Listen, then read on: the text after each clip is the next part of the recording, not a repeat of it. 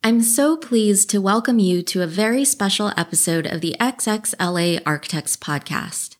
I'm your host, Audrey Sato, but today I'll step aside from the interviewing mic to welcome Leslie Sidnor as guest host.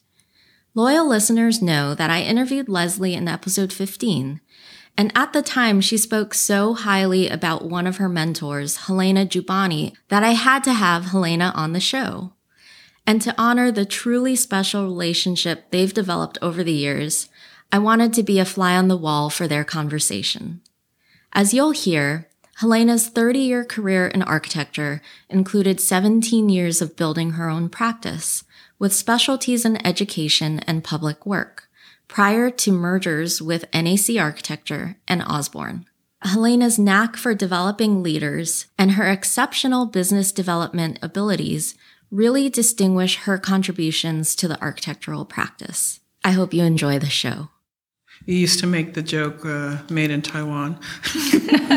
so tell me, tell them how you got from there to here. So I was born in Taiwan and my parents took me to Brazil when I was one year old. So I spent my childhood and I went to University of São Paulo for my architecture degree and after uh, graduating from architecture there, the Brazilian economy was really bad. At that time, like 100% inflation in a year. And it was very hard, needless to say, in any recession, construction, design, construction industry is the first one that stops.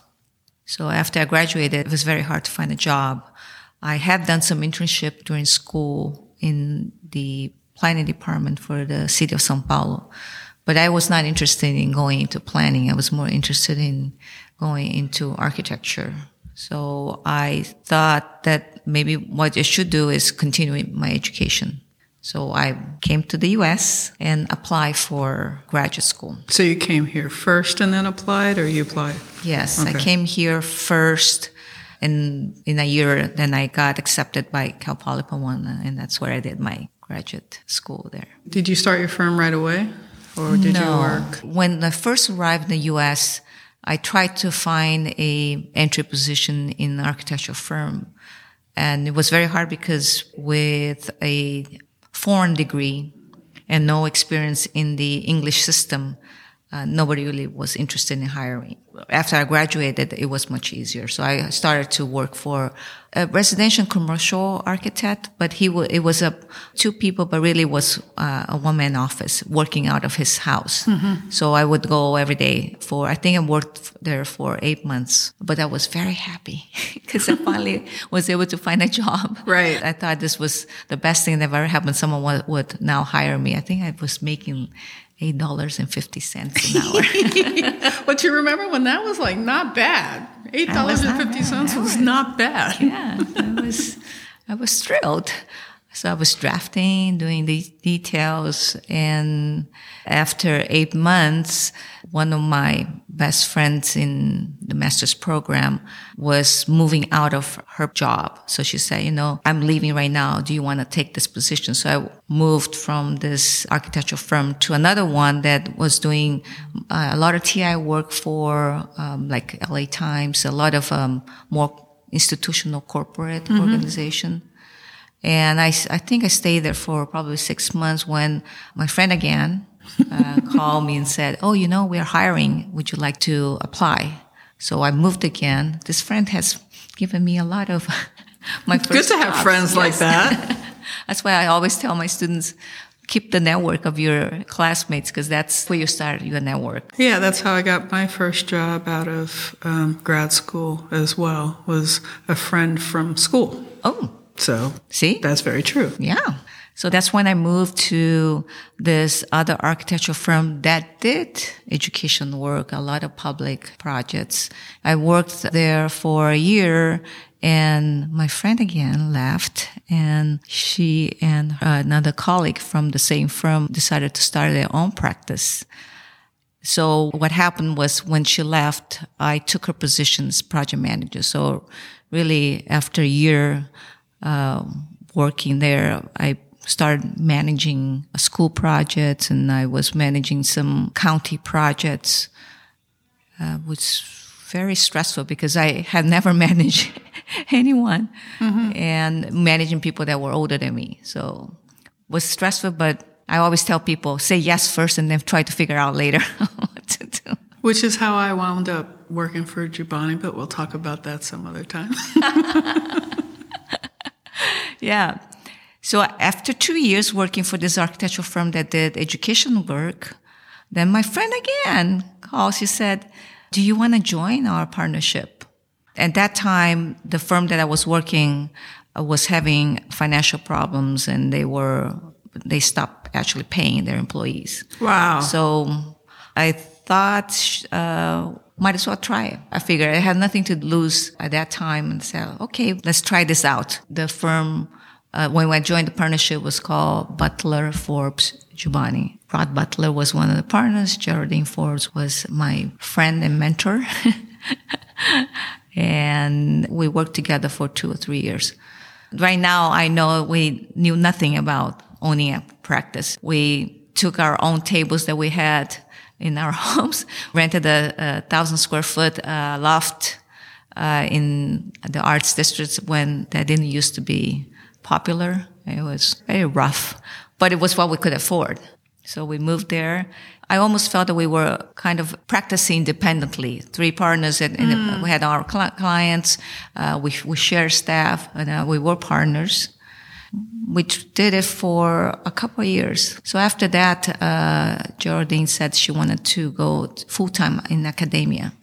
That was when this recession in the 90s was started to like 93 94 yeah, yep. started to brew and we said okay maybe what we can do is a, a split then I always tell my students when you have your a partnership, you should always have a partnership agreement.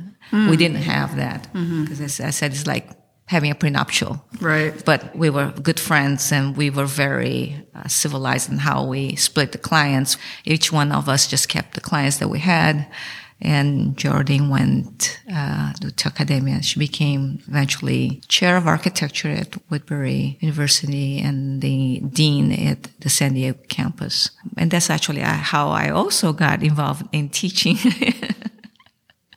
you see a trend now? a little bit of a trend, yes. a trend there. Yes, yeah. yes. Yeah, so then I started on my own in the early 90s in the middle of a recession. well, they say that that's actually a good time to start a business yeah. is when when things are down. It's it's kind of easier when you have nothing to lose. right, right. So that's mid 90s.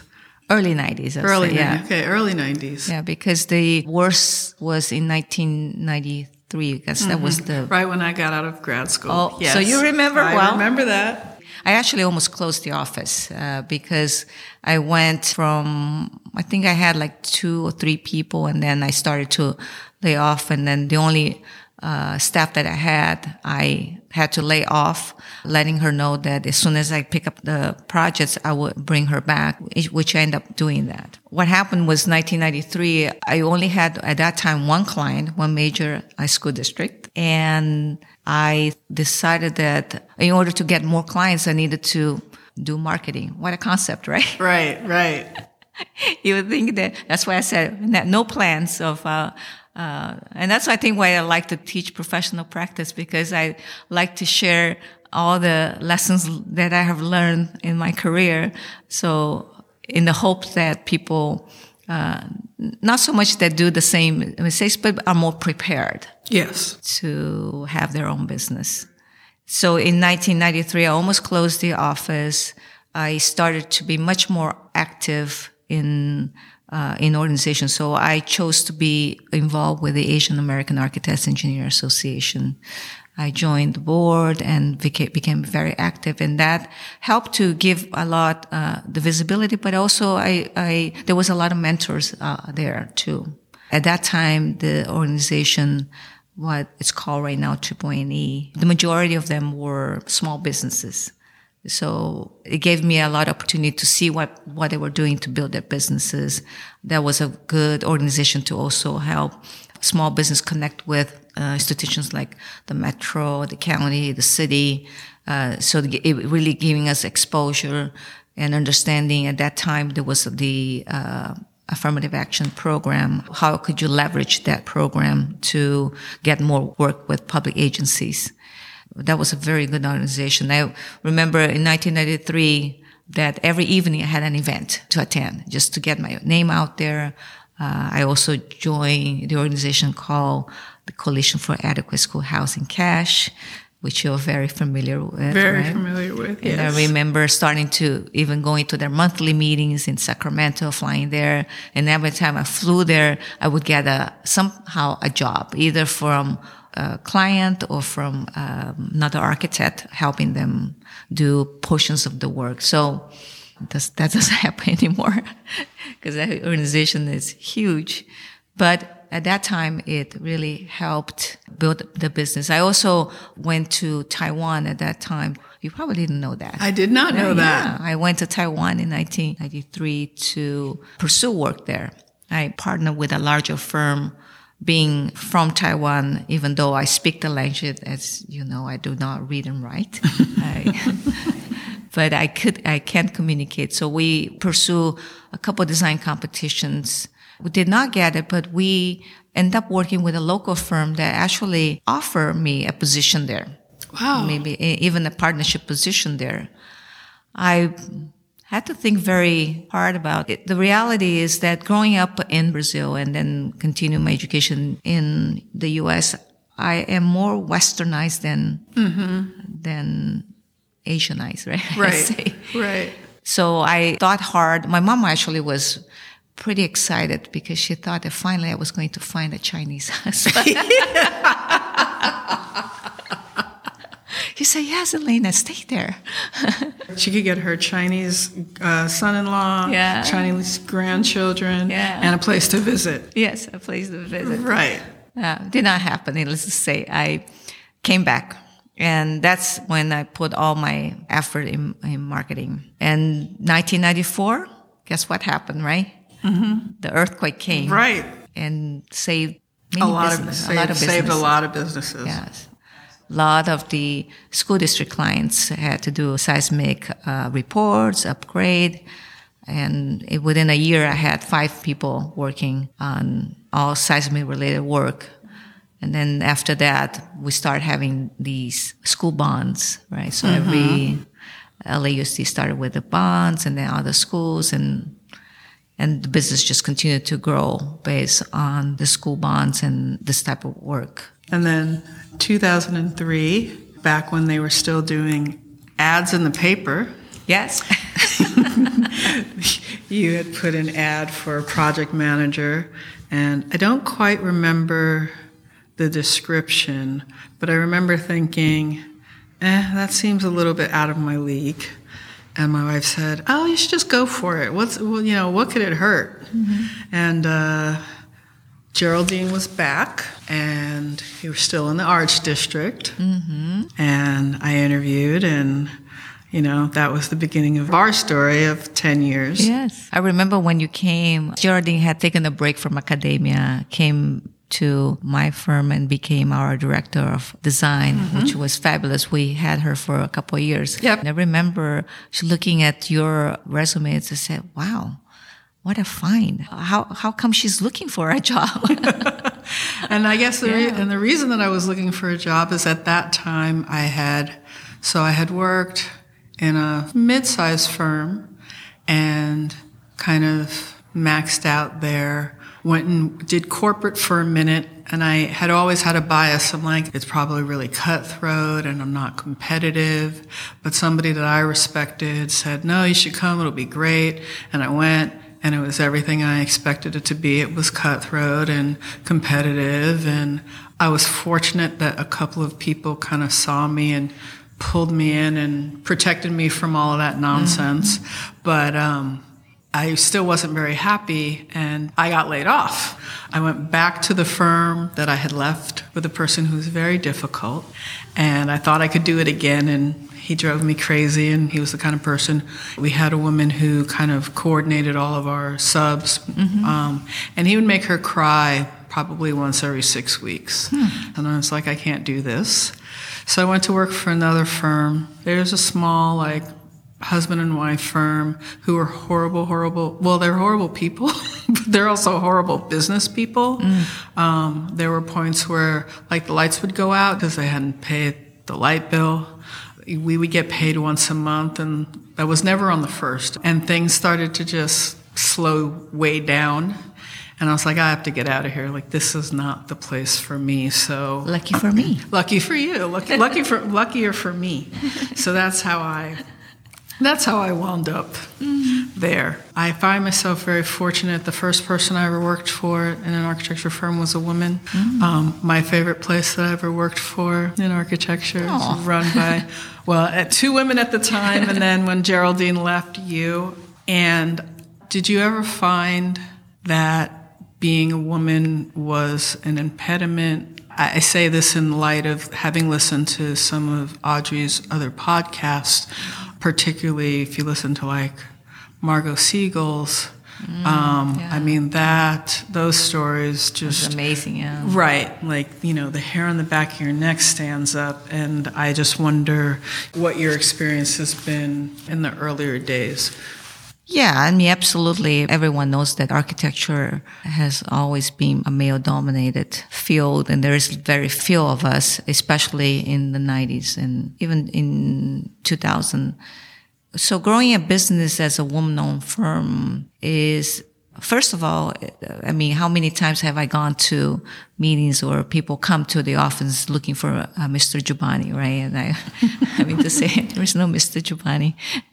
Um, and how many times people ask you if you're uh, the assistant or the the secretary, right? And very polite. That doesn't, of course, none of us that are in this situation that doesn't stop us, right, from right from proceeding.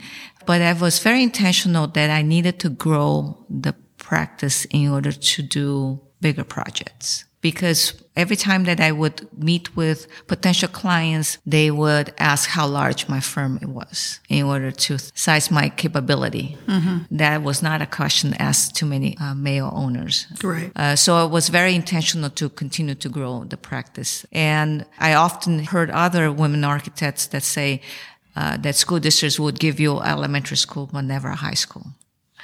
And knowing that, I always would go to our clients and say, thank you for the elementary school, but when am I going to get my high school? So eventually, the firm was to a size we were uh, about 25 28 and that's when people were comfortable giving us a high school mm-hmm. and you work in a couple of them yeah, right right yes.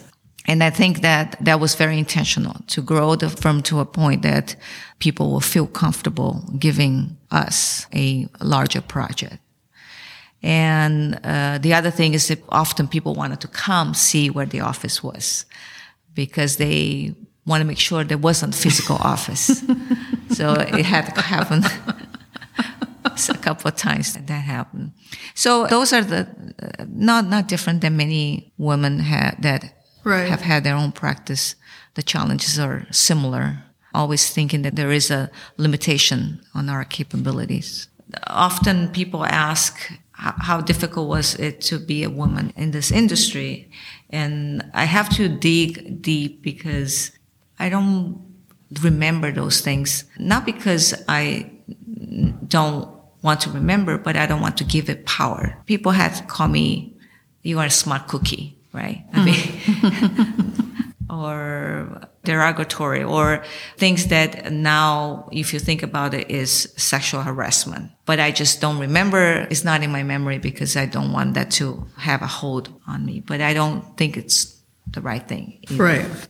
Uh, I think part of it also is growing up in a, a very um, a Latino country where sexual harassment is part of a day to day and because if day to day you, you are sexually harassed by comments that you don't see it. It, right. it, becomes you you're you blind to it. So when I came to U, the U.S., I didn't see that as a right. sexual harassment right. comment or derogatory right. comment.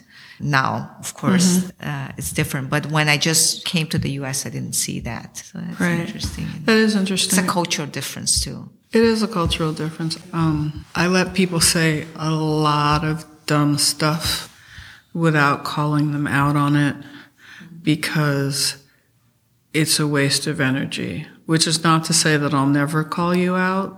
If it is egregious enough, I will. But if you spent your time calling out every single sexist and racist thing, you wouldn't get the work done. And I'd like to say that, you know, for some people, it's kind of part of their strategy is how many stones can I throw in your path? Because eventually I'm going to trip you and you're going to stop. They've accomplished what they wanted to accomplish, which was to keep you down. But if you just kind of, you know, brush it off or, you know, be like Wonder Woman and mm-hmm. take your shield and just go and just keep moving forward, it can be painful, but you can kind of work through that, I think. So, yeah, I totally see what you're saying. Yeah. It, it, unfortunately, you have to be more careful. I would just say in the early stages of my career, clients would get advances, which was very uncomfortable. Hmm. Uh, and what do you what do you do? right. And so I just became more careful in not putting myself in a situation where there's more people around. Right. Right. Right. So you, even if in the conference room, not by yourself. So you just have to be more aware of that, which Right. is unfortunate, right? No, it is unfortunate because again, it's it's us as women and people of color. You expend energy worrying about things that other people don't worry about, and so it kind of takes away from you know how high could I have risen if I wasn't spending time deflecting you and your nonsense. So. Um, But I also think that how women behave in a more male dominated industry, I never believed that you have to act more like a man to Correct. be in that. I do think that you can be yourself and just find the right balance. It doesn't mean that you have to be as aggressive. And it doesn't mean that just because you're soft spoken that you are not a leader or you should, people should not take you seriously. Well, you definitely taught me that because I can't say, knowing you as well as I know you, I know you have been angry or upset, but I have never, ever, ever seen you show it. At least not in front of everyone. in the closet, I'm In the closet, a different story. Um, so yeah, you're you're you're right. You don't. You're absolutely You're not going to try to be someone that you are not. right. You find your style. Your personality eh, has to to shine too. Right. I mean, I think there's a lot to be said that y- you have the success that you do with the personality that you have. I know that after I left NAC, I was doing construction management, and my immediate supervisor, I mean, aggression, like if you look up the word in the dictionary, his picture is there. And he would always say, Ah, you got to put these guys on notice. You got to tell them what's what. And I just look at him and I'm, uh, no, we're having a conversation. Like, yeah, they're contractors, but they haven't done anything wrong yet. And so why am I going to start with this from a position of aggression? It's not going to be successful. That's not who I am. And I've been successful not being that way. And it got to the point where I actually put a picture of Teddy Roosevelt over my desk with his quote, walk softly and carry a big stick and you will go far.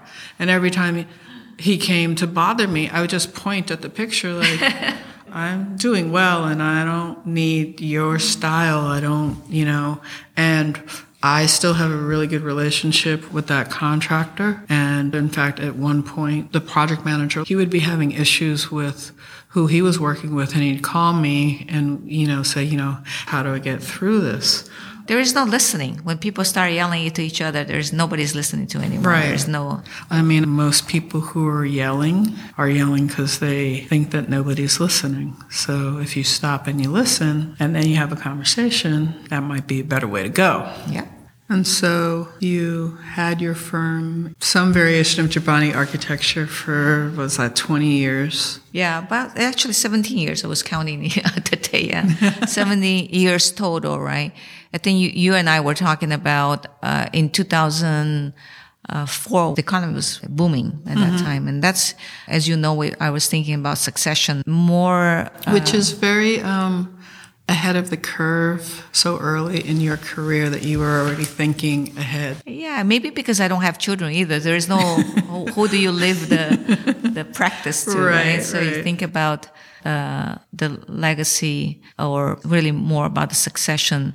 And I mean, we had a great team of people, talented people, and you want to also take care of everyone, Right. right? You want people to be part of something that they help build. Right. I happen to lead the firm, but I'm, everyone has contributed to the to the growth. Right. I can definitely say that in my time here that I definitely felt like it wasn't just you and that you weren't just doing it for yourself, but that um, we were a family. I mean, I remember that picture we took at Christmas for you, and there was the project that, like, kind of. I call it the dating project with NAC that was up on the wall Yes, in the lobby. So that's, I want to say that's 2006 ish. Yeah, And I just remember us taking that picture and there was this thing like, this is the picture we're going to give mom for Christmas. Mm-hmm. Because you definitely were that nurturing person who, Mm-hmm. um, always had everybody's best interest at heart, which I think is also very,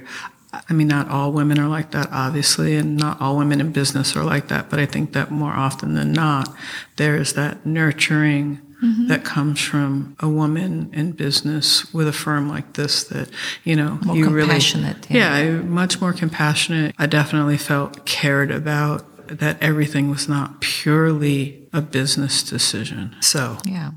That's when, remember when we had a PSMJ come and do, we did a boot camp, we did a thing, personality. personality yeah, analysis, and yeah. see how we could uh, position everyone uh, into leadership. And then part of that was also thinking about uh, succession and also about resources, right? We were competing against very large firms and the resources that we had were limited for Right. 25 people firm. And that's when some of these consultants suggested that if I would consider a merger. Actually, there was another firm came to ask if I was interested and uh, that's when the consultant came in place asking if that's something that you would consider. That's when the discussion started. I knew that with 25, with one principal, it's hard. We always talk about a good ratio between principal and staff is between 10 to 15.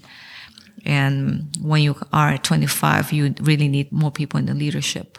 And so in the 2006, and that's when we were all, the whole family was introduced to Yes. NAC. right. It was a process of seeing how the culture would be a good match or Right. a culture match. And that would be the first first thing that we looked at. Right. I mean, from my perspective, as a person who had run from corporate structure, it was a great match.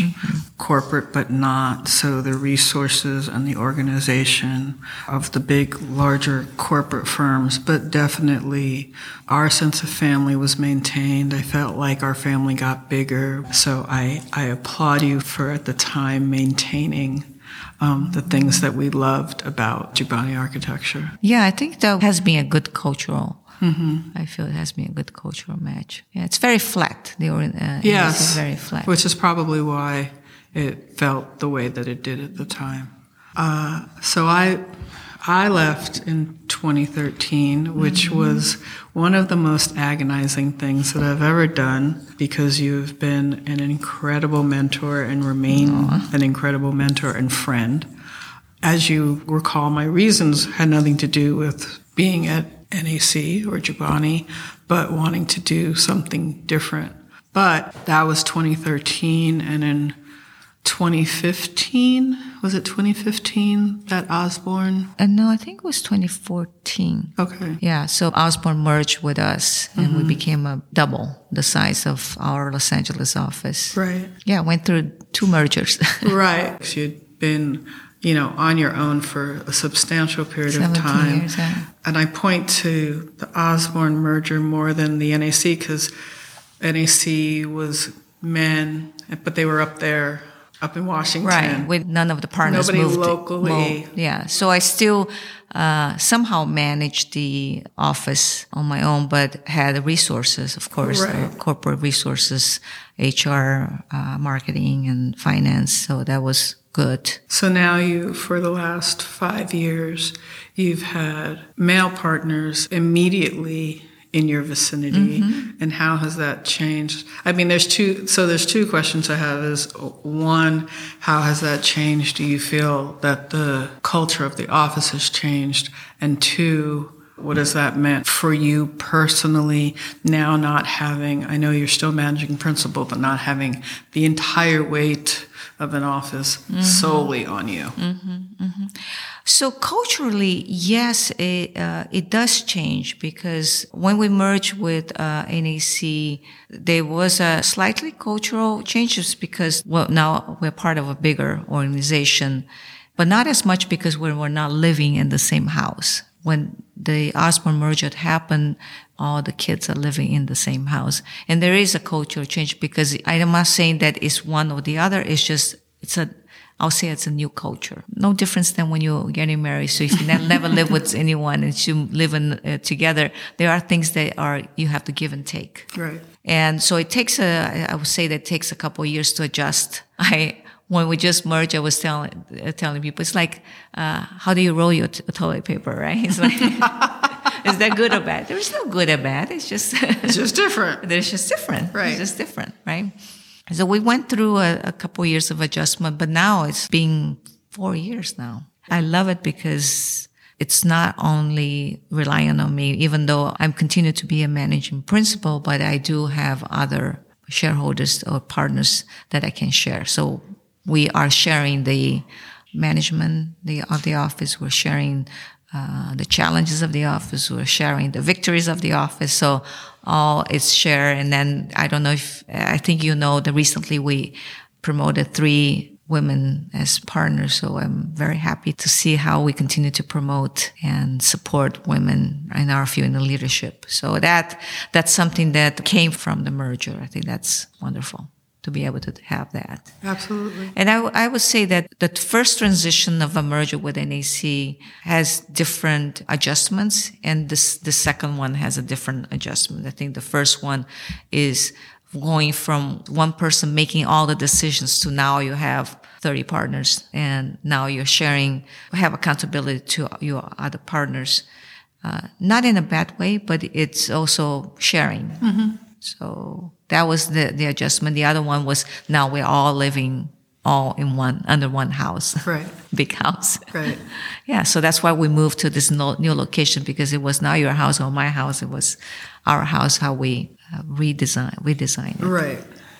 I know you're traveling more because when I try to get a hold of you, you're like, oh, I'm at this conference. Oh, I'm going to China. Oh, I'm going here. So certainly the merger has afforded you opportunities to Right. that we didn't have. as you you remember when we were at Jubany Architecture that we did everything, right? So uh, finance, HR. So I had to be involved in all that. Now with more resources, we have a CFO, we have an HR director, we have IT director. So they take care of a lot of the functions that I needed to do and I don't have to. So I can focus on things that are more interesting such as expanding the practice in China that we started a year ago. We're doing projects in China. Uh, we also are doing work in Hawaii. Uh, that's not bad. I was going to say, oh, terrible places. I feel so bad for you. I feel blessed with that. and we we are pursuing work in Austin. So there, yes, there's a lot of travel, more traveling because we are expanding the market. And what I like is being able to do the strategy mm-hmm. for the future of NAC mm-hmm. to be part of that. One of the things that I'm leading is the leadership development program. Which I'm glad to hear because you were always outstanding at that. Thank you. Yes, absolutely. It's important to identify future leadership in, within the firm and help them grow. And so, I mean, you always do a succession plan because you're thinking that there's going to be an exit. Yeah. And so, 15 years later, 16 years later, after first thinking about your succession plan, um, you are you have not exited. No. And so, do you have thoughts about that? Yes, people ask because as as you every year passes, and say, well, what are your plans? Are you to continue working? My response is that as long as I bring value and whatever I'm doing is still exciting, I will continue to to work. Right now, I'm very interested in uh, growing the leadership for the next generation for NAC That's one of the things that I'm very interested in. I actually think that you, um, yes, you are growing the leadership in NAC but um, I also appreciate that personally that you still stay involved in my career Yeah, and what I'm doing. I definitely. You never, my, my uh, I, you never leave. Again, I, I, I'm fortunate that working for you was amazing. I got to do things and see things in a firm that I never thought that I would see. When I interviewed with you, I had a line that I used to use that I had to abandon. After working with you, somebody asked me, Well, why did you leave that firm? And I won't say what that firm was. And I used to say, Because I hit my head on the glass ceiling when I walked in the door. And you, um, for me, shattered the glass ceiling.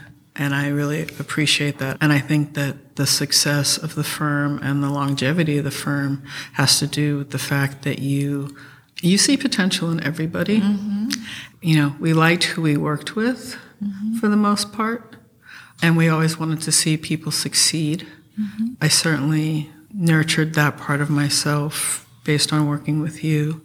And I remember a hard lesson that we had to learn about staff was we had hit a wall with a staff member and thinking, you know, you can't put a square peg in a round hole. Mm-hmm. And at the time, our response was to find something that that person would be good at. Mm-hmm. I think that's really unusual for business in general. Mm-hmm. Um, I can only speak to architecture, that it's very unusual that, that you would even attempt to do that, which just goes back to the idea of the firm that you had created as kind of a home is that, you know, brothers and sisters, and not everybody gets along, and everybody's got a different personality, but everybody has a place. Mm-hmm. Everyone has their own strengths, right? And I enjoy seeing the potential of people. And, and as you know, I'll push you at, as much as you can take it until, mm-hmm. until you say no.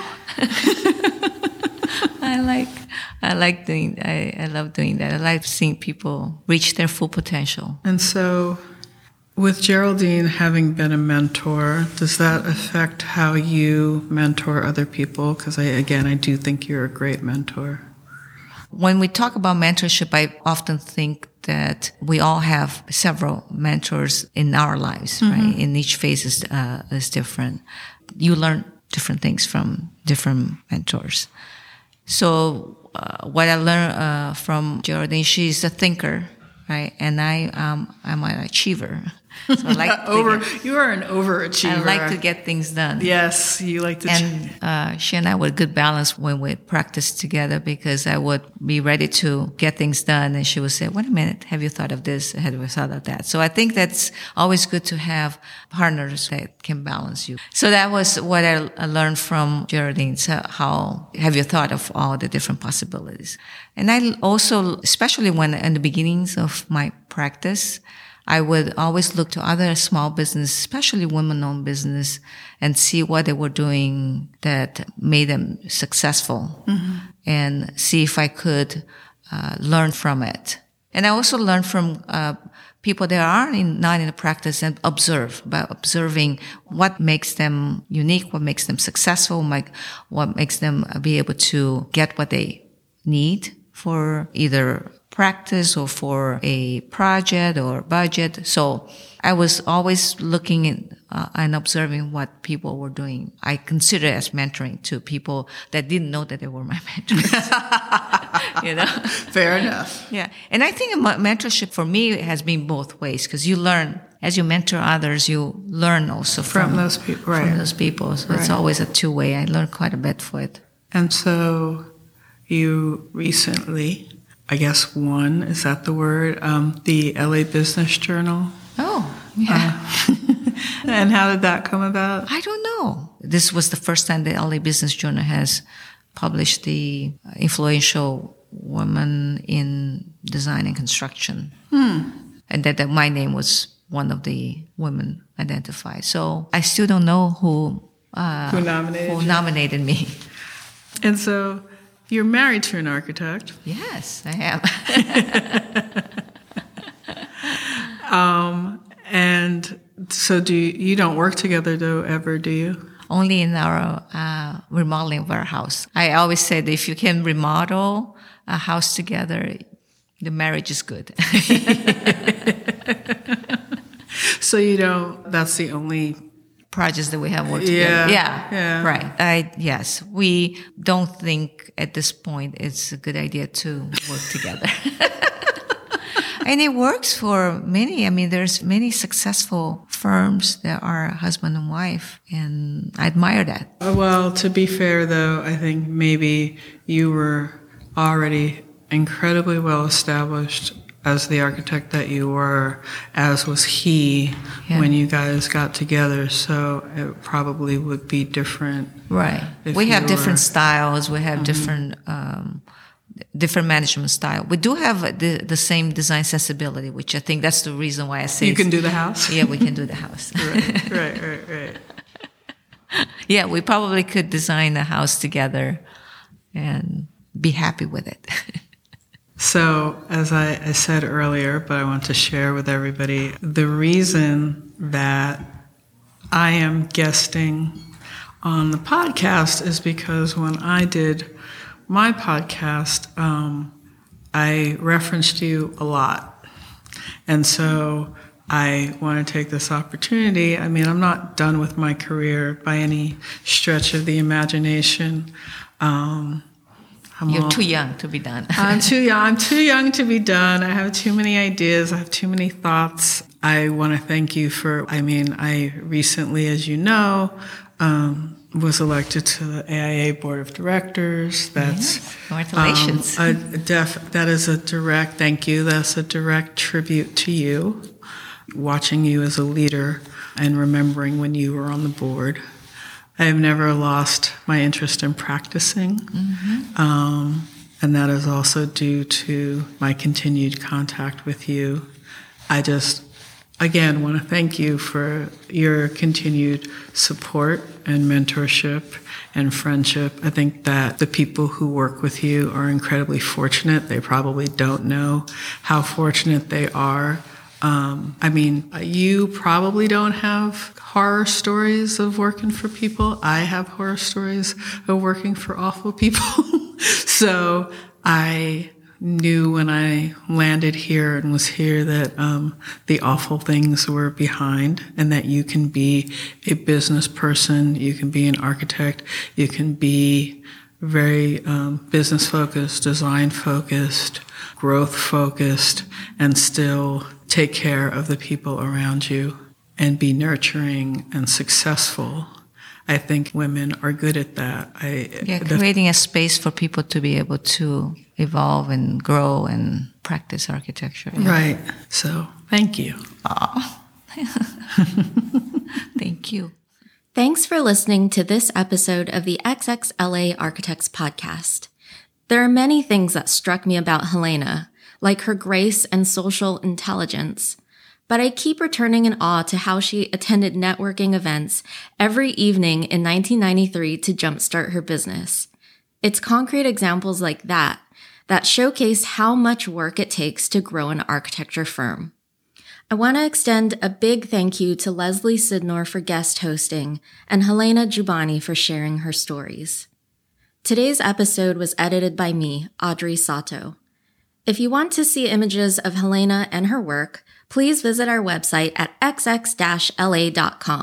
You can also find me on social media, especially Instagram, at XXLA Podcast. And hey, if you or anyone you know wants to sponsor the podcast, please reach out. Stay tuned and thanks for listening.